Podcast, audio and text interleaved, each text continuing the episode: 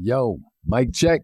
What's up, everybody? You're listening to the Street Pricing Podcast, the only show where proven SaaS leaders share their mindset and mistakes in pricing so we can all stop guessing and start growing. Enjoy, subscribe, and tell a friend.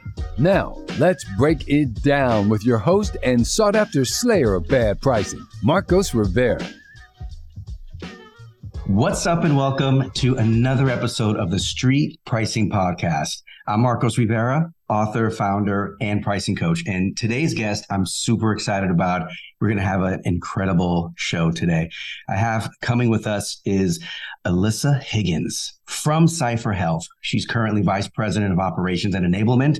And I would love to welcome you to the show. Thank you so much for having me. So excited. Always a treat when we get to talk together. I, uh, I have a feeling I'm going to come away learning more than I can even share. So I'm pretty excited as well.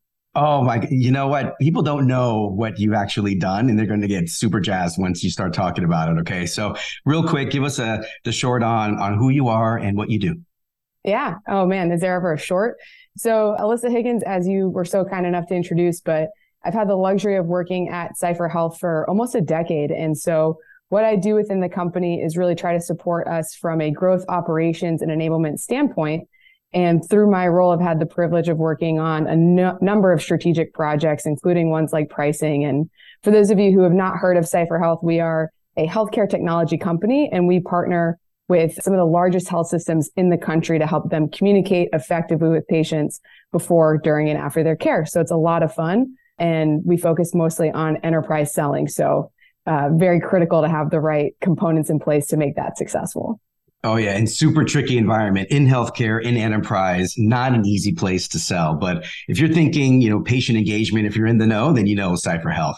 And so what I want to do today is let's let's step into some of these special projects together, right? So here's a quick roadmap for everybody. So first, you know, this is this is a show designed by the book Street Pricing, right? So we're going to go the same format. Rewind. Let's go back into the past. Let's talk about a big pricing change or story that we could all learn from and really unpack it. Like what did you actually do? How'd you figure stuff out? Then we'll bring it back to today under play. And so we'll talk a little bit about what's working now, what's really yielding a lot of uh, benefit and making it easier to capture value. And then we'll look into the future, fast forward. We'll look and see, okay, well, what's, what's next? What are you thinking of changing, making some adjustments to better capture value? How does that sound? Sounds amazing. Can't wait. Terrific. Well, then let's jump right in. Let's start with Rewind. Tell us a, a really juicy pricing story. Ooh, so when we rewind, like I said, been at the company for about a decade, and overall our pricing was, I would say, maybe haphazard for a good chunk of time. And I think for many, many companies who went through the COVID pandemic, that was really when we had to stop, take stock of what are we offering? How are we offering it to customers? And how can we make it more flexible for our customers? So when I think back on pricing pre COVID, it was a lot of us centric, right? Or just thinking through what are our needs as a business and what the pandemic, especially in healthcare, made us do is take stock and say, how can we be more flexible for our customers? And that was when we recognized that we really didn't have as consistent of a process as we would like. And it was fairly cumbersome, which in healthcare in particular, cumbersome just means slow, bureaucratic, not, not fun for anyone. And so when we were thinking through the pandemic, how we support them, how can we be more flexible to allow for them to, to help their patients as effectively as possible? Cumbersome and slow in healthcare. Are you kidding me? Those things actually go together. awesome, awesome. Yeah. So that's one of the big things that I notice is that um, the us centric versus customer centric thing, right? So if I talk to someone about pricing, they'll say, "Gee, well, for for my margins, for my costs, for what I'm trying to do, it's very focused inward and not really thinking through on the customer." I think there's always a balance to have a little bit of both in there, but really you should be led by what that customer really wants, what's driving them to buy and buy more. And that's really going to get you to the promised land. Good stuff so far. Let's keep going. Looking back on where we were and where we needed to go, it was, we needed help. That's for sure. So being able to look at things first and foremost to say, where does pricing even fit within the organization? And like I said, we were pretty us centric. And so that also led to a lot of times being uh, sales driven. And so within the sales function, which can be very effective, but at the same time didn't consider things like what are our customers saying? Where do we want them to grow with us? where are we leading them within our own vision? And so that was the other uh, piece that I've been thinking about when we look back is our pricing didn't align with who we we were as a company and who we wanted to be and where we could be if we could really unlock and unleash that potential and again move from being us centric to customer centric how do we move from being slow and cumbersome to fast adaptable and flexible phenomenal phenomenal most companies are probably thinking the exact same thing that you were at that time is how do I move to a more flexible model that represents us and that shares the right value with the customers and gives them the experience that that we know we can give, right? And only us. So I'd love to to keep going and unpack. How did you actually figure out that, you know what, this this just isn't fitting right? And I know that some people look at, well, gee, you know, we're we're losing deals or we're losing something else, but is there something that magically like said, aha, you know what? Not not working. It was really taking us more than two weeks to price a deal. That was the biggest pain point, right? So if you can't get someone pricing quickly, that I think diminishes the trust that someone might have. And again, we're working with, you know, large enterprise health systems. And when you have those customers, you want to instill trust. You want to really identify how can we move quickly together because time is precious. Those moments really matter. And so if, if we don't have a model that we can go back to and say, we know that this is going to meet both of our needs. It helps us service you because we're, uh, you know, you need to price it at a point where you can actually service your customers. But on the flip side, ones that would allow customers to quickly take something into consideration and move forward. So that was the biggest impetus was just how long it was taking our sales team to get back to customers with answers on pricing. So even without looking at the model, it was the process that was a big driver of where you know, we tried deal desks and other things that SaaS companies put in place, but it was still taking us a lot of time to get the right answer. So that was the impetus for where we knew, okay, this isn't working. We need to try something else. Imagine that someone saying, yeah, I'm interested in buying something from you. Great, great. Just give me two weeks i'll come back with you with a with a price that we can then talk about. Like that is that is something that i think is a, a glaring signal right? I think that's what you saw internally that hey we got to change something here to to make the pricing a little bit easier to to pull together. Uh, that amount of time can can really hurt your chances. I always say time will kill any deal any deal out there. So to the best you can do to bring that in, important. So let's let's keep going. So now that you've discovered, wow, crap, this is not this is not the right model. Where do you go from there? Yeah, and so we looked at things like why is the process taking so long, right? So you go back and you say, uh, well, you know, we have a price book, we have a way of pricing, but we're a very flexible technology. There's so many options for what we can offer to a customer based off of their needs, how they're integrated, what their workflows are the patients that we're going to be connecting with, their goals as a system. And so when you take all of those pieces into consideration, how can we help simplify something so that we know it's going to meet the majority of our customers and then add in flavors of flexibility in the pricing so that we can get things to them faster, information to them faster so they can make decisions faster. So that was the first step in saying, okay, why is it a challenge for us? And it's because we can offer so many different types of packages or so many different types of features, functionality. So once we understood, okay, here's where we know we want the process to go. It was also then, well, who needs to decide how this is going to operate, how this is going to work? Like I had mentioned, we were uh, a bit more sales led in terms of our pricing. So how could we infuse more of our product team, our product vision, understanding from our, our customer success teams, our marketing teams, uh, doing some more competitive intel. So needing to even take a step back and say, just overall, now that we know why the process is cumbersome, what do we need to make it less cumbersome?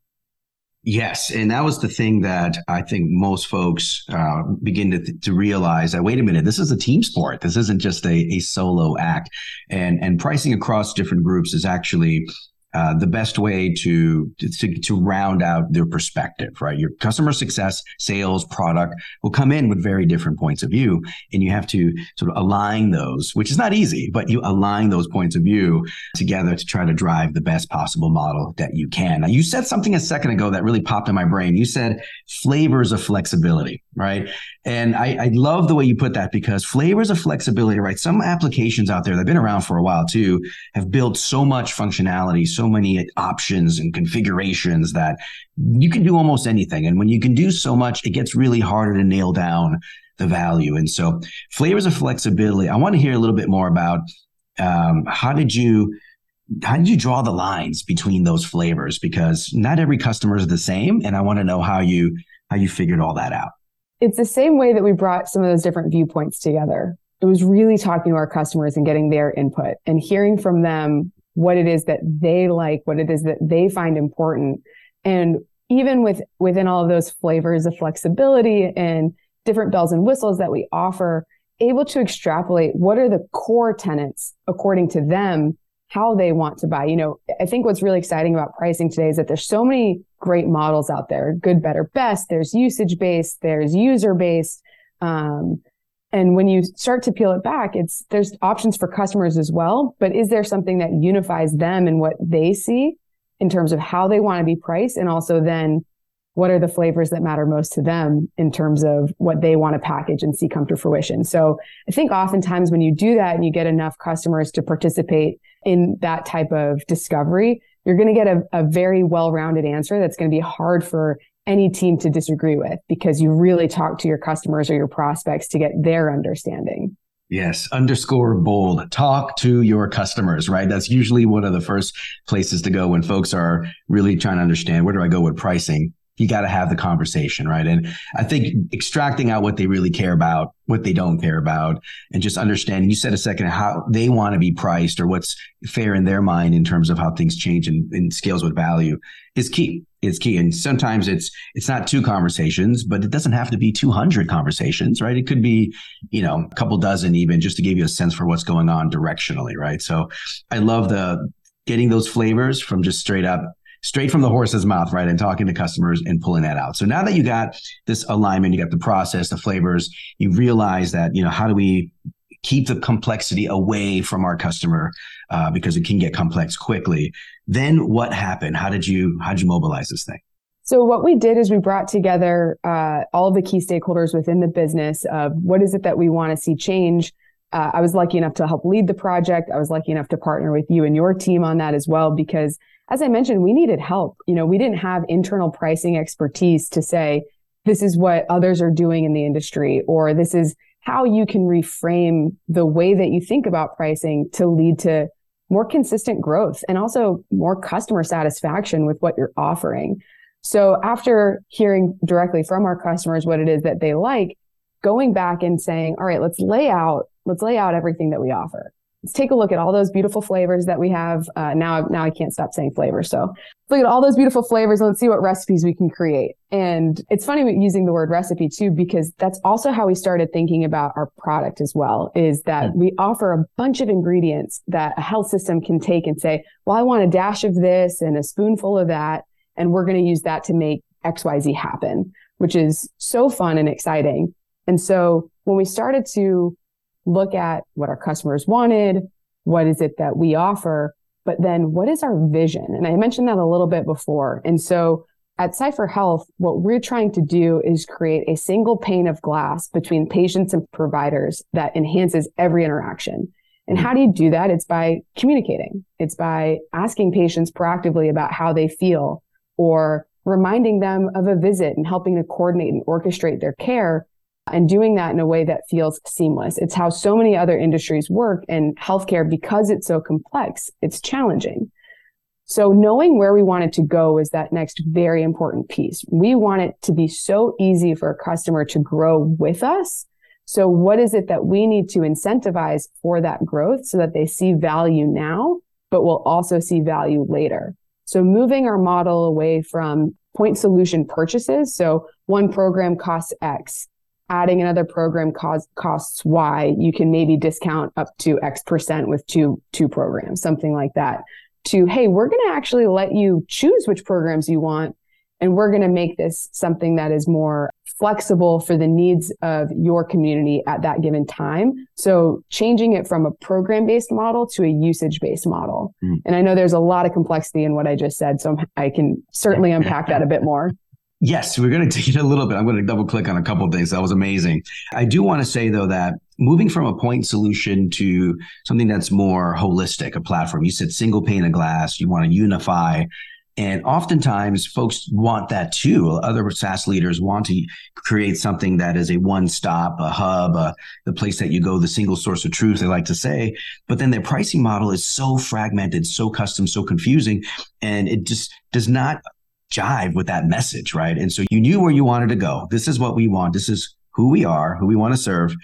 And then this is the, now we need to sort of deploy a pricing model that supports that. So, so important to get that vision right. Otherwise you're, you know, you're throwing darts in the dark. You don't really know what the target looks like and what good looks like, uh, until, you know, until maybe it's, too, it's too late. You never get there. Right. So I think the idea behind it is, okay, now you decided, let's get away from point. Let's start getting into something that's more flexible, that's more usage based. Now, this is where it gets juicy. I want to know, like, how did you, how did you figure that out? Tell me about the usage based model.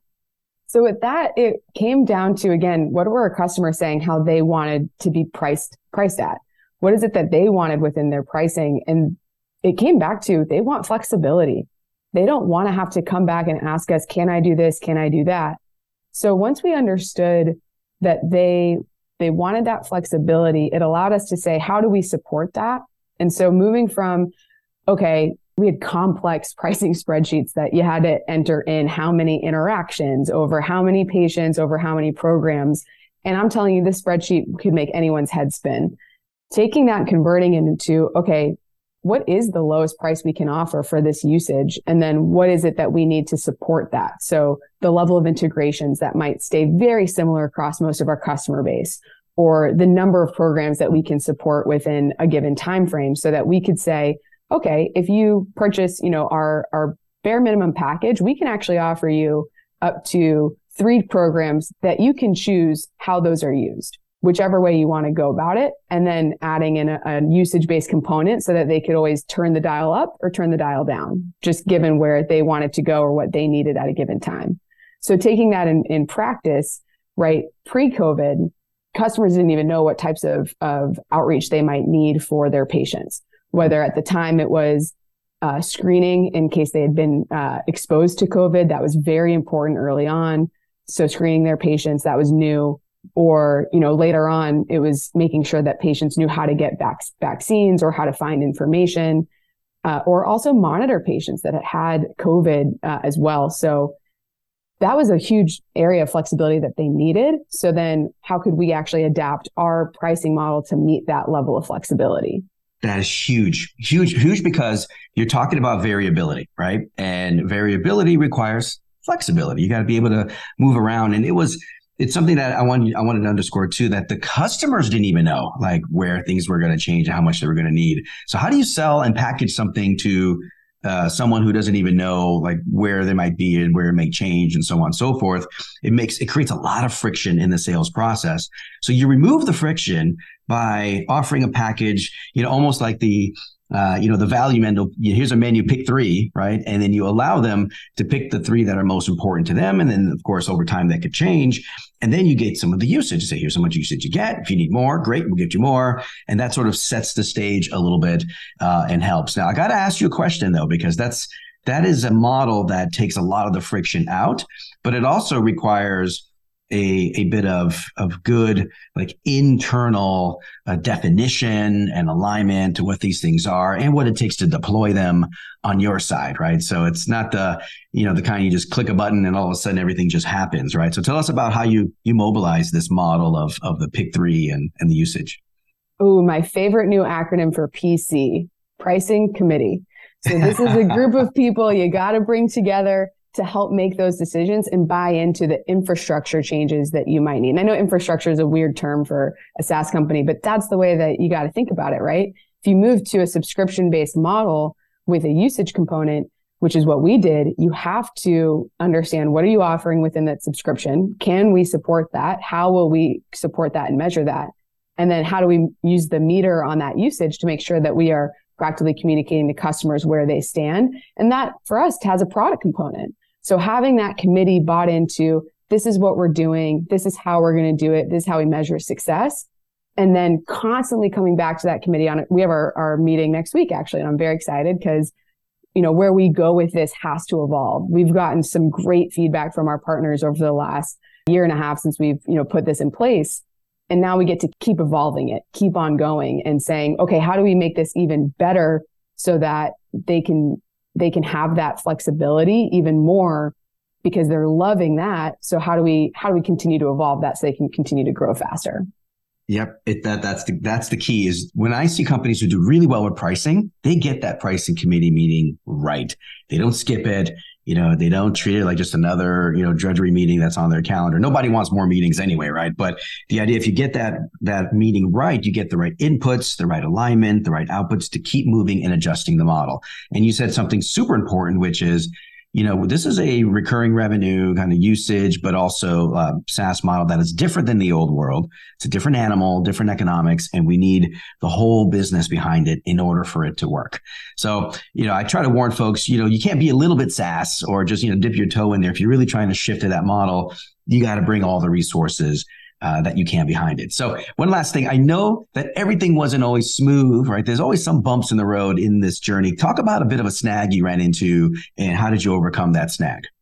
Oh, I think there's so many snags every single day, right? And I think one of the the biggest snags that that we've run into is is not keeping that pricing committee consistent.